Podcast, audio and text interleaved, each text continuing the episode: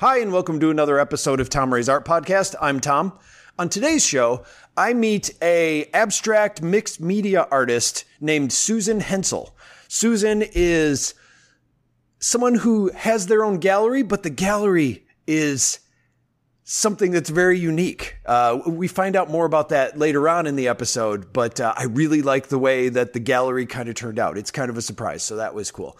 Um, the way Susan started out was not started out, but started out in the sort of media style that Susan uses now began with embroidery and an automated machine creating a Donald Duck sewing portrait.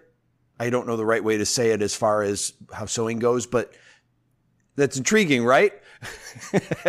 it's a it's a great story on how it went from that because of just seeing something to exploring and finding a grant to actually reproduce an idea that came from it. It's a it's a fantastic uh, story, and we also talk a bit about how uh, Susan actually used one of the uh, ideas that I talked about on a recent podcast for creating lead ads to collect information or to collect emails to send out information about her artwork. If you listen to to my uh, my Facebook ad podcast, that's the one where I talk about creating a lead ad, and we kind of delve into more of how the lead ads can export. That made sense, right? I think so. Anyway, you'll hear about all this, so I don't need to explain it now. So here's my interview with Susan Hensel starting right now.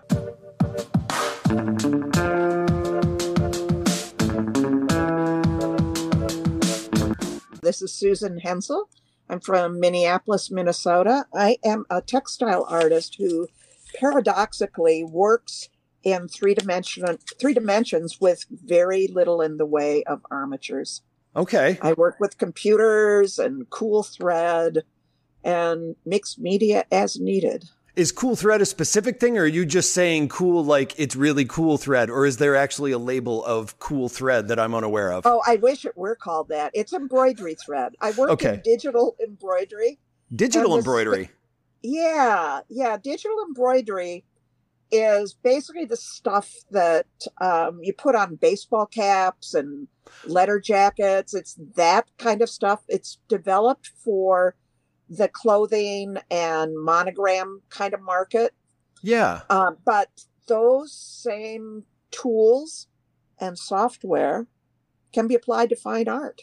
Explain how. Uh, I'm I'm I'm aware of what you said, or Yeah, not what you said. bears, right? Yeah, teddy bears. Exactly. and- Yeah, and, Yeah, the, and and- print on demand has been offering that now, and it's like there's specific. I know there's specific software you have you have to have to go like, okay, I want to submit this drawing I did as an embroidery, and it confuses me. But you're saying it can be used for fine art, so elaborate on that, please. I'm curious. Oh, I certainly will. Uh, let me tell you a little story about right. how this happened. Um, I've been an artist almost as long as I can remember, and my uh, art training was in painting, which I'm a lousy painter. I can mix colors, but that's about it, and sculpture. So those are my two majors. Okay. And so I have the the brain of a sculptor, which means that I love materials, I love space, and tools and materials just excite me tremendously. hmm And, and one year, actually not too long after I moved here, I moved to Minneapolis from uh, the middle of Michigan about 20 years ago. So I've I've become a Midwesterner par excellence. Yeah. And I went to the Minnesota State Fair. Now I've never seen a state fair like this. I don't know the size of Wisconsin State Fair It's pretty big. it's pretty big. Well, you know, Minnesota's state fair is the size of the city I grew up in, hmm you know, so it's huge. Yeah. And and one year, um, I don't go every year, but I do go because I had to find out what all the hoopla was about, you know. And I went to the demonstration building where manufacturers and stores are showing their wares. So it's it's a lot of things of you know, buy our cool knives, buy our vacuum food storage system, you know, it's that kind of stuff. yeah. And I rounded a corner and there was a machine stitching out a Donald Duck. With a bright blue jacket. Okay. Now I didn't, and nobody was touching the machine. It was just doing it. And it looked like a sewing machine with an embroidery hoop on it, which is, you know, what it was. And I didn't care that it was hands free, and I didn't care that it was Donald Duck, not at all. But what I cared was that blue was the most amazing blue I've ever seen in my life. All right.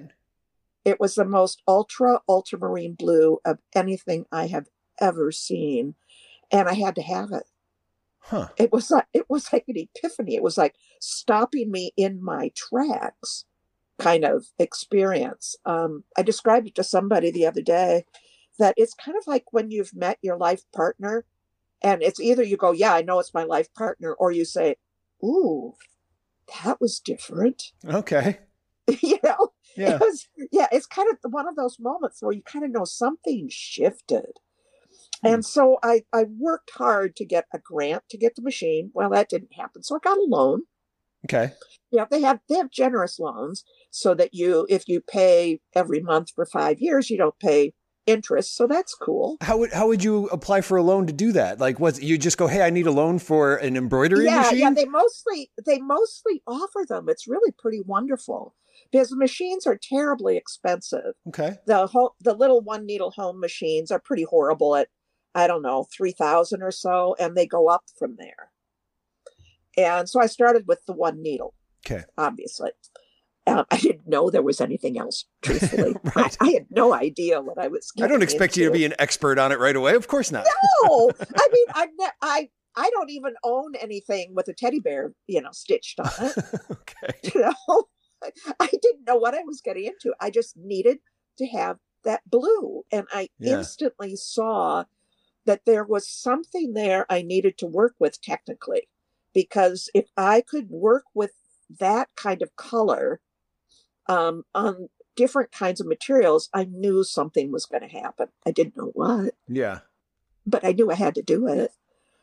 And so I didn't get the grants for the machine, but I did get a grant for the very first piece of digitizing software that was made for the Macintosh, because I'm a Mac girl from the get go. hmm And it was horrible software and using it on a horrible machine Yeah. with horrible training. Because all the training that they offer you, they offer you free training. It's all about putting that teddy bear in the right place on the sweatshirt. Okay.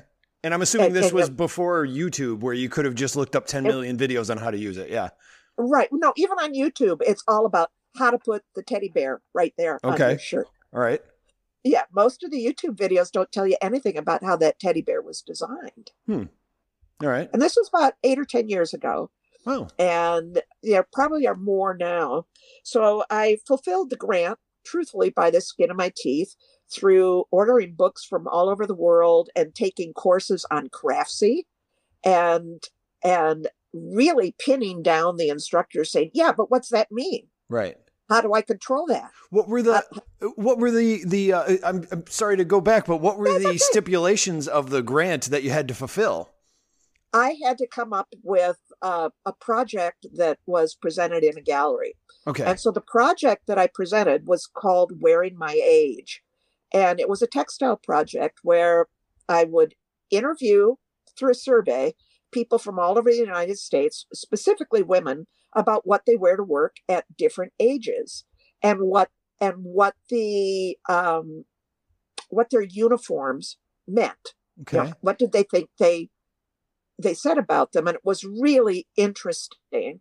And I took what they said, and it was going to be embroidered directly on clothing I designed, except that I couldn't figure out how to do it. Right. Yeah. So, so I wound up embroidering um, what they told me on twill tape that I found online Uh-huh. because it's very sturdy and and I wrote all these things like when I wear my apron I feel like I can conquer the world when I walk into the studio Oh. but the moment I take the apron off I feel like a stupid head you know and then there are the other people who who when they put on their aprons you know working in a cafeteria suddenly they're stupid people to the people they're serving but they have PhDs and they just haven't gotten the good job yet Yeah. yeah, it's you know some of those kinds of things. Okay. Or I'm the smartest person in the room who's never been listened to. Hmm.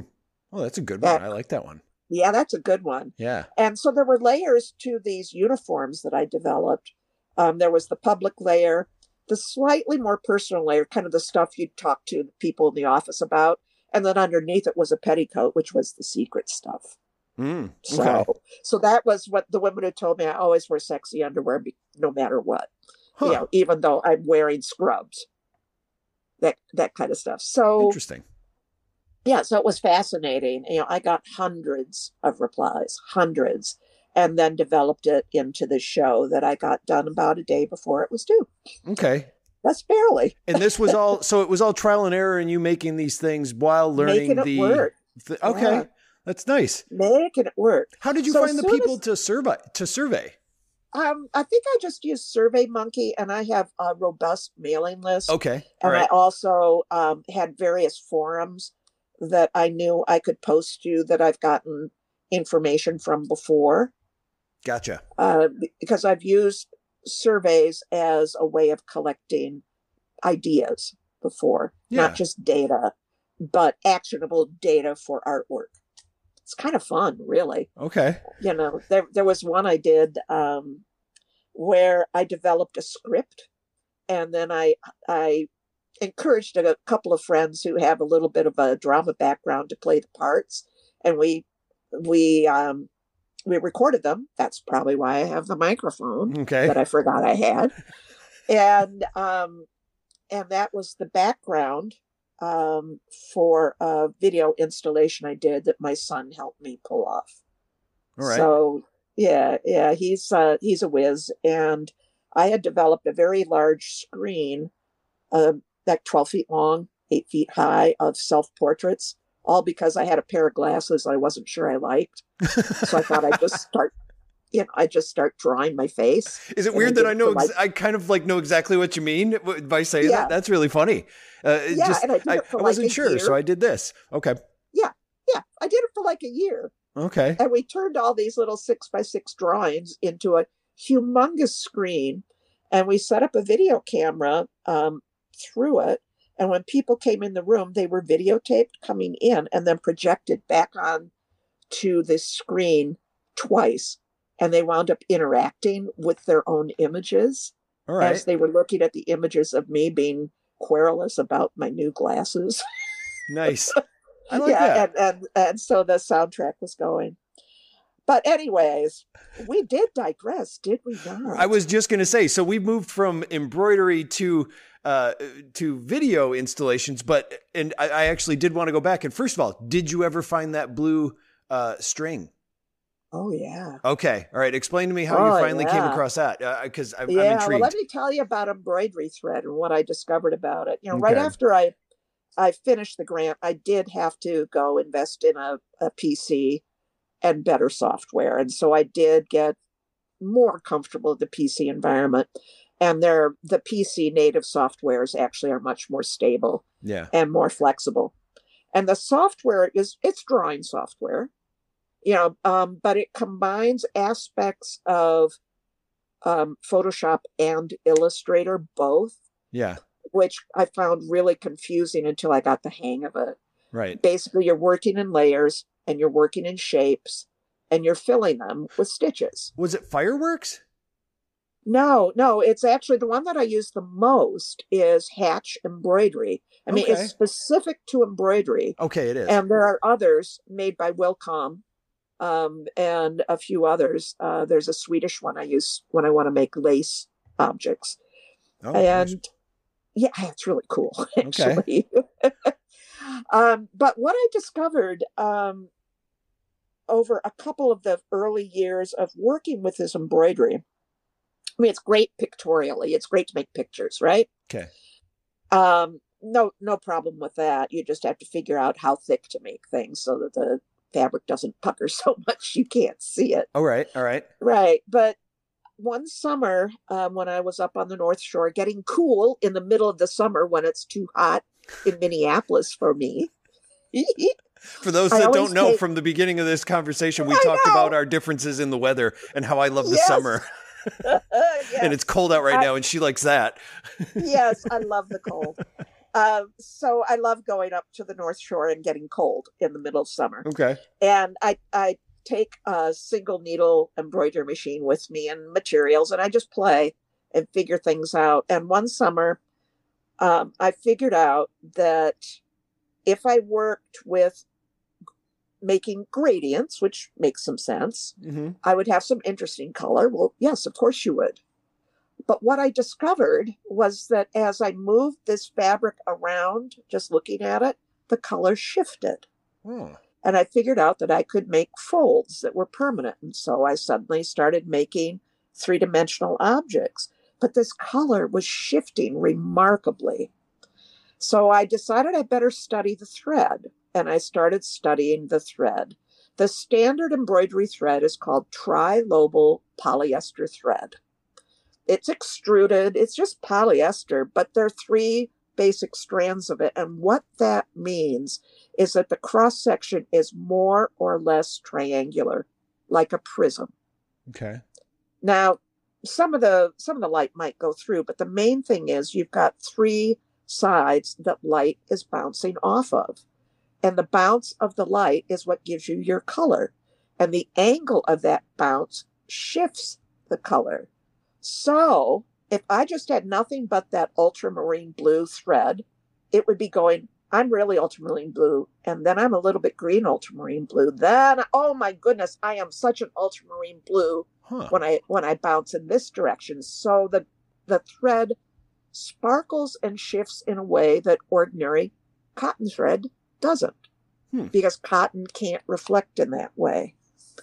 And when you begin to combine different colors of threads together and you let what you've stitched on show through, you have just the most astonishing rainbow effect that you can imagine. It's almost like one of those billboards that they don't make as much anymore. They're all digital now, but they do the same thing. You walk by in one direction, it looks like one thing. Uh-huh. And if you reverse direction, it looks like another. Right. Yeah. Those were the lenticular lenses. I don't even know if Oh, I didn't know what they were called. I- That's I don't know why I know, except I grew up among um, engineers, so things stick from your childhood. Gotcha. All right. Yeah, and and it's almost like that.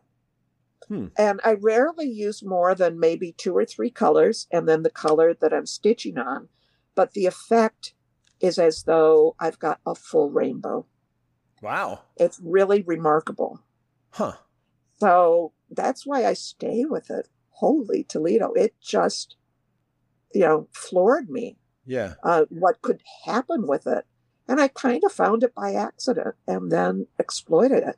Yeah. And at this point, were you already doing uh, the abstract work that you do now, and this kind of got incorporated into it? Like, how did that start? Um, out? this is what came out of it. Okay. Um, I've been through many, um, many phases in my art life. I started out as a potter, but my pottery became very abstract, very decorative. I worked in um, porcelain, and and I actually did you know some of the top art fairs in the Midwest. That's that's where I started out. hmm Um, but funny thing, you know, paper started showing up with the pots somehow, and and pretty soon I was making paper because why not?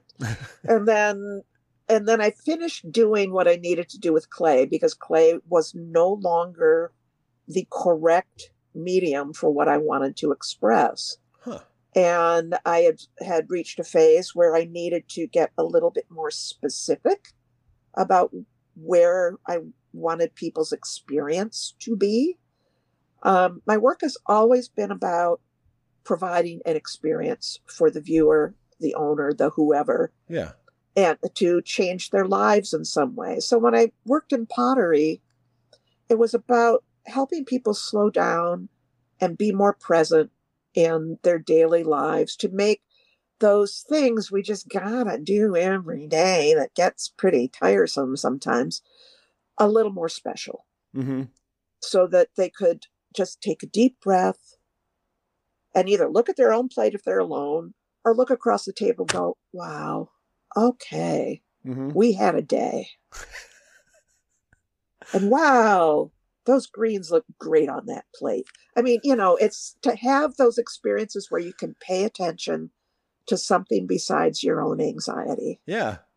Yeah. and the the next phase was artist books, and that's actually where I probably made most of my reputation up till now. Artist books in what manner? Um, I I developed and made from scratch art um, books that that provided again an experience because you have to open and close books, right? Mm-hmm. Um, there's some narration, but not a complete story. And so when things really work, this is a sculpture you hold in your hands and you manipulate, and it guides you to a possible conclusion of whatever the visuals and little bits of text are telling you, and even the shape Mm-hmm. and the form of the book, so that you are changed by by providing the ending to the story yourself. Okay. I mean, there was one I made um, called um, "Give Me the Words," and it was based on. It was entirely textbook, but but it doesn't look like a book entirely. Uh, I had a friend who used to call me with all of the problems of the world, um, and and As at we the all end do. of any com- yeah, I know. You know, you know, we women we get on the phone, we solve the problems of the world, and Yeah. at the end of any conversation, she go, "What was that you said? Give me the words." Oh, so it was an actual phrase. All that? right. Yeah, yeah. And and I would go, um, um, um, um, I don't know exactly. Maybe it was X, Y, and Z. And so this is kind of the story. And the story really was that, you know, we I've been through the bog before and I made it to the other side. You can too. And and then at the very end of the book, there are the whole text of the book is on movable magnets.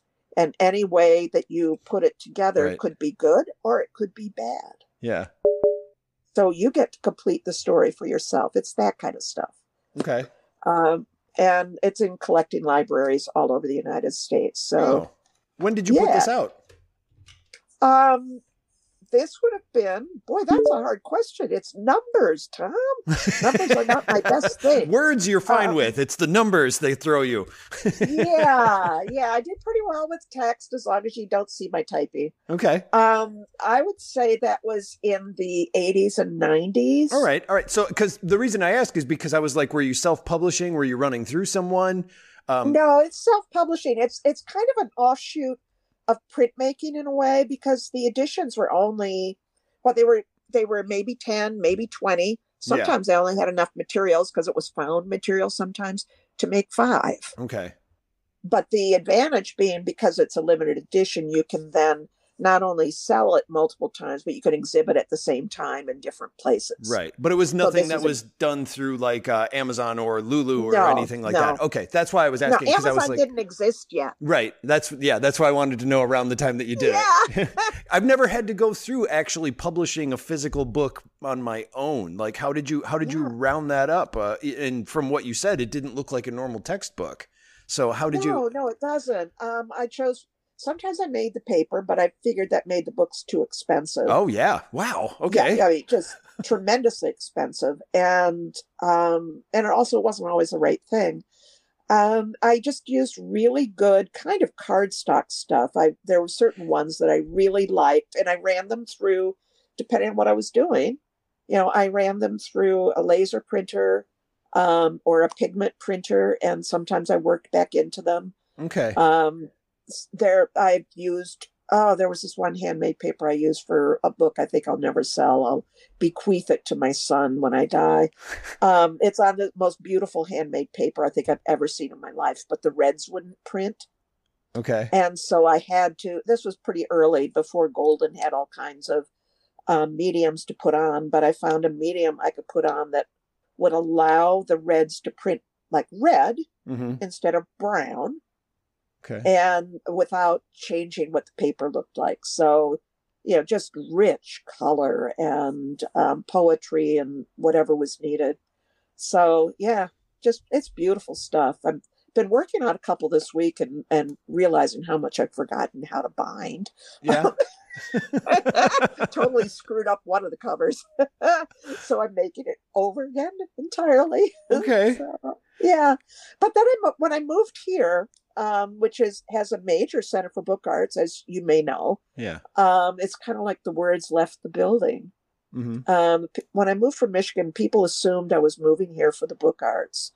Um, but I moved here because the arts, in a general sort of way, um, are understood in this community as being important. Mm-hmm. And it doesn't mean people participate any more than they do anywhere else, but they would be horrified if the museum shut down. They would be horrified if money was taken away from the orchestra in the middle of a season, both of which happened to us in Michigan. Yeah. And and they would, you know, they would take it to the mat. And in fact they did. It's in the constitution now of Minnesota that X amount of money has to go to the arts and um and and wildlife and one other, you know, thing. And and I wanted that quality of life. And so when I moved here, I opened a gallery, partly because I've done gallery work for a long time, but also was a great way to meet people because I only knew two people in town when I moved here. Yeah. Uh, that was Yeah. actually what I was going to ask because you move there and it's one thing to go, I'm moving there for the art scene, but then it's like, well, then how do you get into the art scene when you move into a new place? So, and I want to work up to the gallery too, because I have some questions about that. But let's, okay, so Yeah. you moved into, you, you go to the state fair, you move into the place, and like, how did you get started? Like, how did you start to uh, get involved in the art community when you, when you first started up or moved over there? Well, the first thing I did was um, there are two things I did probably at the same time. One was I volunteered at a nonprofit that I liked very much. It's it's defunct now, unfortunately, but it was Hmm. phenomenal place, the Soap Factory. Um, they put on um, international shows of experimental artwork, and I loved their program. I had visited them when I had visited before. Okay. And so I volunteered there, and through them, um, I got alerted to a small press um, conference so that I could meet the editors and find out about all the newspapers around town and what they do and what they need. And I also happened on around the same time um, a small conference on using um, email for marketing. Ah, Now, okay. people were just starting this stuff, right? Yeah. This was in 2004, maybe. And I was opening a gallery in my downstairs space. I bought this building. You saw the beautiful tin ceiling when I I did. when I I, put it. the phone down. Um, the building's over 100 years old, and um, the front part of the downstairs was both my studio and my gallery, which was hard on studio work. But um, I had a, a program that was national of art that had narrative and or political content for the better part of nine years and I would have new shows every two months, and they varied between solo shows and group shows. I had probably three good sized group shows a year, but they're kind of a nightmare to administrate. It's much easier to administrate, you know, a one person show. But with with all of the addresses and the contacts that I got through um, volunteering at the soap factory, and the skills I brought from um, doing marketing in with the Michigan galleries that I worked with, I got seen immediately. Partly because I don't think anybody else was using social media at the time. I was already on Facebook hmm and and I had a robust email list at that time. I'm going to use the word only because I'm shocked at how big the list is now. It was only 3,000 Oh, when I moved here. poor thing. Only.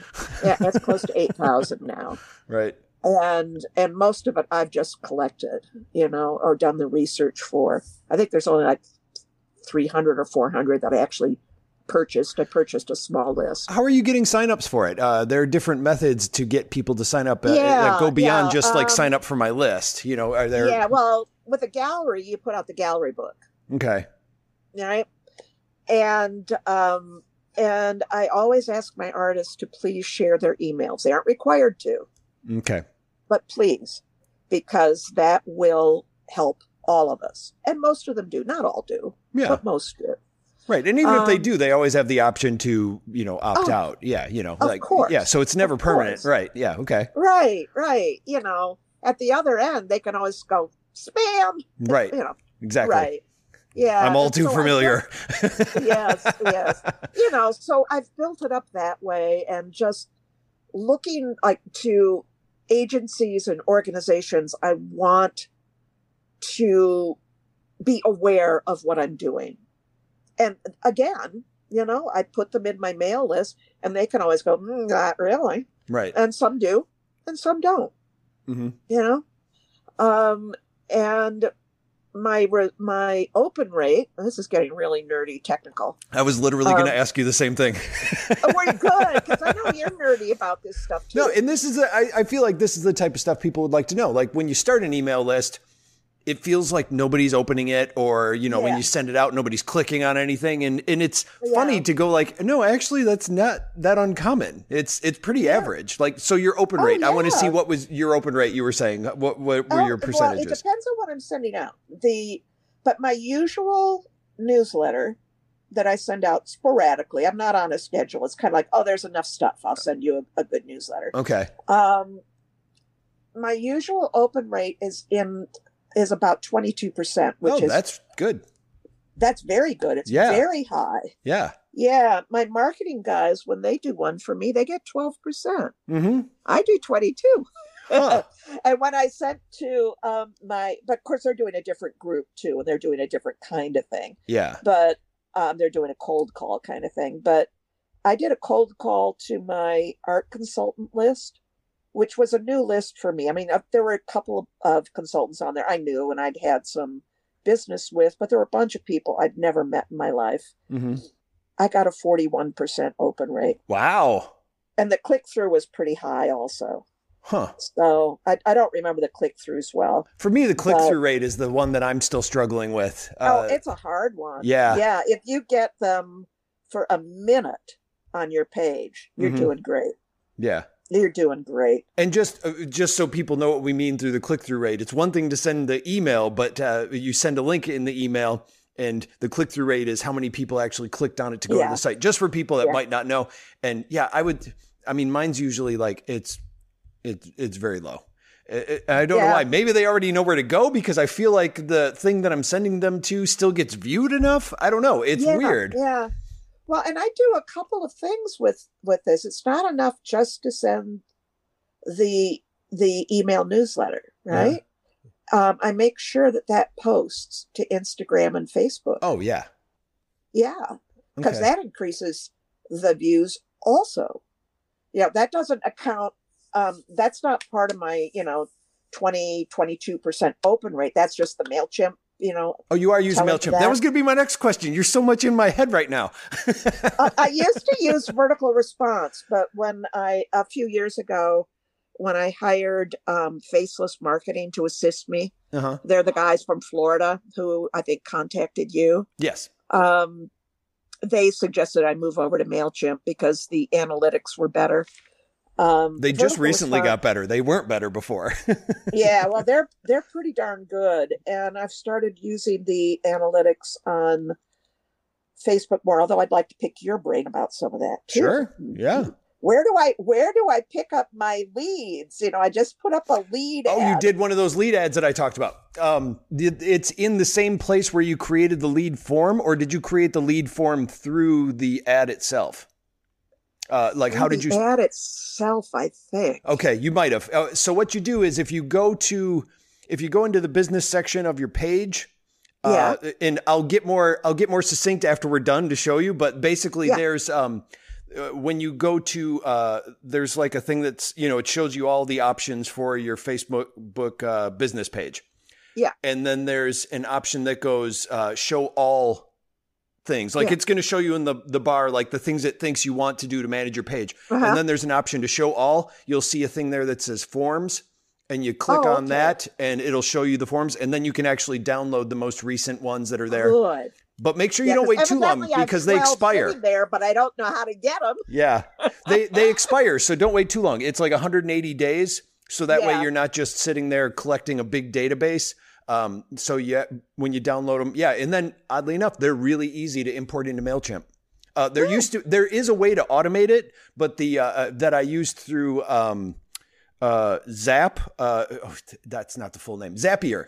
Zapier is an automated tool uh, Uh-huh. where you used to be able to go the instant that they actually submitted to the form, that form would shoot that email directly over to MailChimp. They still have it, but now it's a paid feature. And the paid feature is like $29 a month. And I'm like, Oh, oh, you know, I'm like, I can just do it by I hand. have like that simply because the damn thing has worked well for me, and the other one that's still free, I couldn't get to work right. You know, yeah. yeah, yeah, yeah. doing it by hand is fine. Uh, it's, uh, but I love, I love that. Uh, I love the lead or, uh, ad thing because I don't have to build a landing page. I don't have to send people anywhere. Yes. That's so beautiful. Yes. Although Yeah, no, does have a a I- great when lead. I read that and listened to it from you, it was like, oh, that is brilliant. yeah. No, That's a I've, good one. it's so handy. I love it. Well, and I here's what I want to say because I just had this conversation with an artist the other day who was saying, I don't want to do all this stuff. I just want to make my art. Right. Why is all of this nerdy stuff we're talking about important? Yeah. Because you make your art, you got to get people to see it. Mm-hmm. If they can't see it somewhere, anywhere, they're not going to buy it. I mean, we're not you know, our we're not going to have what I always called the Lana Turner story. There's this old story about the old movie star Lana Turner Yeah. supposed was supposed to be the sexiest woman on earth in the 1940s or something, and she was discovered working in the commissary, you know, at MGM or wherever. Right. It, this never happens. You Right. don't get discovered. Right. You have to go show people. Yeah, it's well, it's the same thing too. When uh, I, I've talked about making websites, and this is an example I've actually used with clients because they'll they'll want to design it first before they put it out, and I'll be like, "Well, we got to put content on it," and they're like, "Well, can't we see how it looks?" Or uh, you know, I want it. It needs to be like this and this, and we have to have this section. And uh, we can't publish it until we have all this perfect. And I'm like, we can publish it right now and work on it. I'm like, if we publish it and everybody finds it, then you have the greatest marketing strategy in the entire world because all people try to do is get people to show up to their stuff. You have to, you know, it's like, don't, you know, you have to promote it. People aren't just going to accidentally come across it and suddenly millions of people are going to be exposed No. to something you put out there. It's, No. it's hard. Uh, yeah. It's, it is. uh, but you know, when when I, I I don't teach much anymore. I mostly I will mentor from time to time. Okay. And the and you know, the job of making art isn't just the widget you've made. You mhm. know, there's more to it. You know, you have to you have to photograph it, inventory it. You may have, in my case, you got to box it because you can't stack them on top of each other. Oh yeah. And you know, I didn't even think of that. yeah, yeah, you got, and you've got to tell somebody about it. hmm because if the arts I, I look upon artwork as being functional whether you drink out of it or not it's got work to do in the world right Yeah. it i mean it, it does me great good to make artwork but all of us most of us who are in this business at some point if we persist we got way more artwork than we've got relatives and we got to start doing something with it Yeah. beyond giving it to our relatives and um and it the good work that it does for us makes us feel good makes us healthy i mean i'm i am not a happy person unless i am making things Oh, I get that. Yeah. yeah i know you do and most artists feel the same way and and some aspect of that um is available to the people who see it and own it um because they're responding at some kind of deep level to it. It may have they may not have words to it at all. It may just be no i i just have to have that. Hmm I have to be with that because of how it makes them feel. And the words I give to it, it is very similar to what I said about pottery earlier, which is I want to provide an experience that will provide for even a moment a small rest, Like if you can imagine one of my pieces in an office, you're being pushed and pushed and pushed and pushed to do more with less, do more with less, do more with less. And what have you done for the for the business today? So yeah, you can't afford to take a half an hour off right now. Mm-hmm. But you can look up and go at, at a piece of artwork and go, oh. Okay. And and even that is enough to help you return to the task at hand with renewed vigor, with renewed creativity. Um, it's sort of a call for Sabbath in a way. You know, it very few of us can afford a full day off, let's face it. Right. Um, but if you can manage it, um, you're if you can manage a Sunday off, your Mondays are so much better. I mean, there's still Monday, Right. you know, but but um, I find that if I could manage to take the time off, um, because sometimes deadlines hit, Yeah. um, but if you can manage to take the time off, you come back to work with with a better attitude and better creativity. Yeah. You know. It- and so when the computer breaks down for the tenth time and you drop your phone on the toilet, you get through it. Painting a picture there. Yeah, I tell you. and Well, you know, I think technology, which I really can't do what I do without, um, also is a slave driver. okay. Of course it is. And I don't think there's anything that makes any of us probably more angry uh, than our technology misbehaving. Right. It's, it's so frustrating. And- know? One thing I wanted to uh, ask you about too. So your gallery that you have there. Tell me about your Yeah. gallery. What's what's the gallery entail? What what do you got in that place? Okay, right now, in terms of the actual building, it's just the shop windows. Yes, this is an old building, Mm. 100 years, and it's got shop windows you can stand up in even if you're over six feet tall. Okay. And they're about three feet deep. So it's the size, frankly, of a small gallery in New York. Okay. And it's So outward the- facing windows. That's what you're saying the gallery is. Yeah. Oh, that's cool. I like yeah, that. And it's on a major thoroughfare. So it's Neat. used to be a bus stop right out front until very recently, but it's um the, this is going to sound like an ad and That's it kind of okay. is Pe- for people who watch um the food channels because there are people who do and i can always tell when they've been watching this segment i'm with within sight and scent of matt's bar the home of the Jucy Lucy and i can always tell when their segment has come up on the food channel yeah. because the line that's there um, on the weekend when they open suddenly is a block long. Okay. So you could, oh, I mean, Obama went there Yeah. when he was here, although I didn't know it. you were right there. You missed it. I missed it. You know, my neighbor said, "Oh yeah, I bet she's watching it." They were on Oh. their third floor. I was down on the street level, and the curtains were down on the back, so the back of the windows. I couldn't see out. man.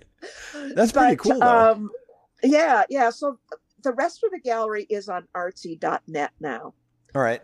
Um, I shut down the um, the in person in the studio gallery maybe five years ago. Um, I loved, loved, loved every moment of running the gallery, but I loved my studio work more. Ah, that makes sense. You know, and and the balance wasn't working for me anymore. Mm-hmm.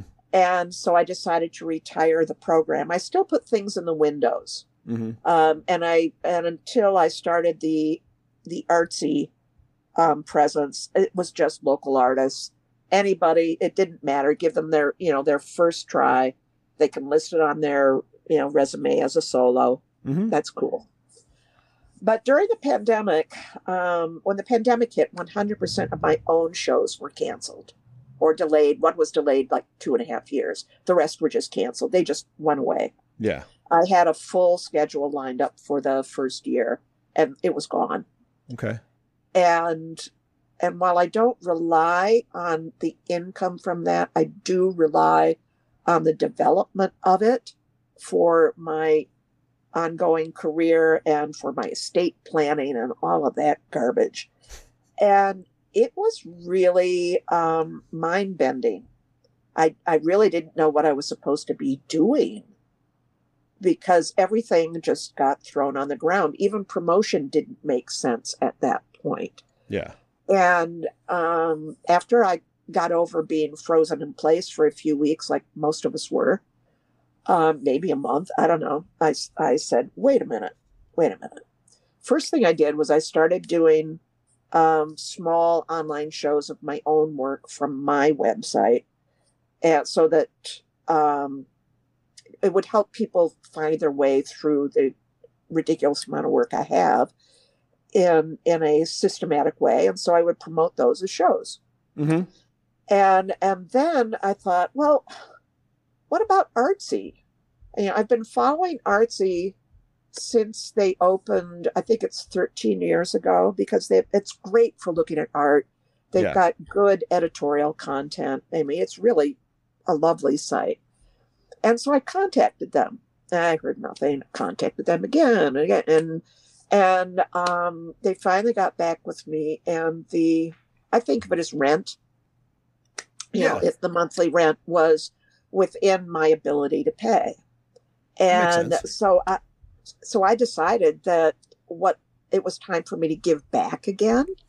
And what I wanted to do was to help other Midwestern artists who have a particular focus on materiality be seen in the larger world. And it's it's tough. It's tough. And I'm talking with Artsy a lot right now about what they can do for smaller galleries Oh, but cool. we're going into our third year on Artsy, and the sales have been tepid at best. Um, but the eyes on the work has uh, has gone up several hundred percent since the first year. Obviously, since you started Good. zero, it's pretty easy to go up several hundred percent. Very true. Very yeah. The math but- works out there. yeah, the math works really well in the first few years. But you know, the first show we had like maybe sixty different people who looked at the artwork, and and now we average um, 135, 140 to start the shows, and our highest show, you know, is something like six hundred. Okay. So that's a big change in two years. Yeah. So that means that the that part of the marketing is working, and we get international um, coverage in weird places. But you know, It's the internet for you. yeah, I, oh, it is. It is. You know. Um, yeah, we we're always got covered in Bangladesh. I don't exactly know why, but we do. All right. Yeah. All right. Whatever. And then I just had one more question to ask you, and that would be about projects that you have coming up. Or is there anything you'd like to tell people to keep an eye out for, Sure. or things that you have coming up? Sure. Well, I have a show that I developed. There are two things I could tell you. I have a show I developed that I'm traveling right now, Oh, and it, it's it's got two titles to it because I forgot the title. Um, truth be known, um, it's it's going to be finishing up in Hopkins, Minnesota, and it's a large show of 35, 40 pieces. I can't remember the exact count. All sculptural, embroidery, and mixed media. okay. And while it's in Hopkins, it's called um, At Play in the Fields of Color Perception. But what I thought the title was, and it is for the next two venues, is Bending Toward Beauty. Those are very different. They are. they are. Well, my my um my artist statement, which is more of a position statement for this flo- for this show, has to do with a concept um that's called radical beauty, and I don't know if if I developed it or if I just thought of it in response to something or if it's out there. But the idea is that with radical beauty is that it's it's it's something beyond the pretty. Pretty's fine, no problem. Yeah. But if the beauty is serious enough, it will affect a person on the next side and will allow them in a radical way to do the slow down hmm and to maybe begin to imagine the world as they would like it to be. It's kind of tough minded, actually, just like optimism actually is. You have to decide it. You know, you have to decide that it is possible to create a world that you want to live in, you know, to be part of the creation of that world. And that's the idea behind the beauty component. And bending, I thought, was kind of about, oh, just kind of leaning into it and the fact that everything is three dimensional. Mm-hmm. So it's going to the Duluth Art Institute um, early in December. I can't remember the exact opening date. It's something like the 16th of December. Okay. I have to do a quick turnaround, rent the truck, go to Hopkins, and then drive it up to Duluth. and um, and then in May, it's going to the Springfield Art Association in Springfield, Illinois. Oh, cool. And they contacted me and asked me to do it. Oh, nice. So they contacted you. Which is you. nice. Yeah, that's very nice. Very nice. And they're going to bring the truck. Oh, That's you don't even even have to drive it this time. Okay. I don't. I There you don't. go. Or ship it. Wow. or Moving on up there. All right. Yeah.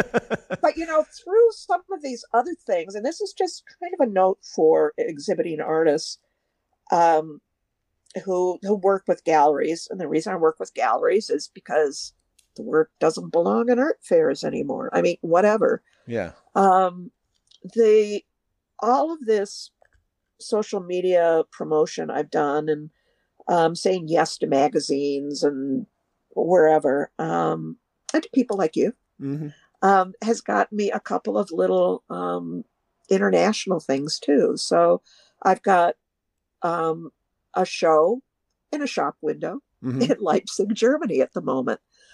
Yeah, and I'm not exactly sure which path they followed to find me, but find me they did. hmm So that's lovely. And and through another um, small, well, it's not a small organization, but it's it's a generally semi-professional organization. It's got both amateurs and professionals. It's called the Textile Study Group of New York, and um, I always participate with them in any online thing, and I'm always almost always in their online shows. But they had an opportunity to take work to Korea. And I hmm. said, You betcha. Yeah. I'll make something like right now. And so then I got the Korea thing. And then it turns out that's going to be traveling for a little while too. So Wow. you just keep your, I mean, this is the result of, I would say, three years of work to get to get the brand up to the this kind of visibility. hmm It doesn't happen overnight. And I have been an artist for 50 years. And I made this radical change of media, you know, like eight years ago. And and and started working with some professional marketers three years ago. And it's this three years of hard work, not just on their part, my part too, that's beginning to get me these things. Um, I've got people in um, England who are very interested in what I do. I've been published in um, the Netherlands. It's about this big. But that's probably where the Leipzig people. It's more than I got, yeah. best guess. Yeah, yeah, and people in Barcelona, and it's all from. And it doesn't amount to much yet, but it's a change you know and it's and it's from it's from building one thing after another thing after another thing and saying yes to the opportunities that present themselves. And you can't do them all and you can't wrap your brain around them all. Hmm but to accept that that is part of the job of making the work it isn't done until it's been shared. Even if it's just with your kid i don't care. It's not done Right. until it's been shared. Well, and speaking of sharing, where could people go check out the stuff that you have? Where would you like to send them to? i will send them to susanhenselprojects.com that is my main website and from there holy buckets you can get to just about everything um, because i do have susanhenselgallery.com Uh huh. and you can look on artsy.net and search for Susan Hensel Gallery, and you can see the artists I represent. Um, and obviously, I'm on Facebook and I'm on Instagram. I am on Twitter, but I wouldn't call that active. That's more an automatic tweet. It's always a one or the other on that one. Yeah. Yeah, yeah. Well, well, the one I wasn't going to do Twitter until a reporter told me that's where they got a lot of their leads. oh, that's true. Yeah. That is a news. That is a news outlet. Huh. Yeah, it is. It's an interesting point. It is. That's how I got a review of one of our gallery shows once. I said, How did you get here? Twitter. Oh, funny. All right. Well, anyway, I want to thank you so much for being on the show today. It was great meeting you. It was great meeting you too, Tom.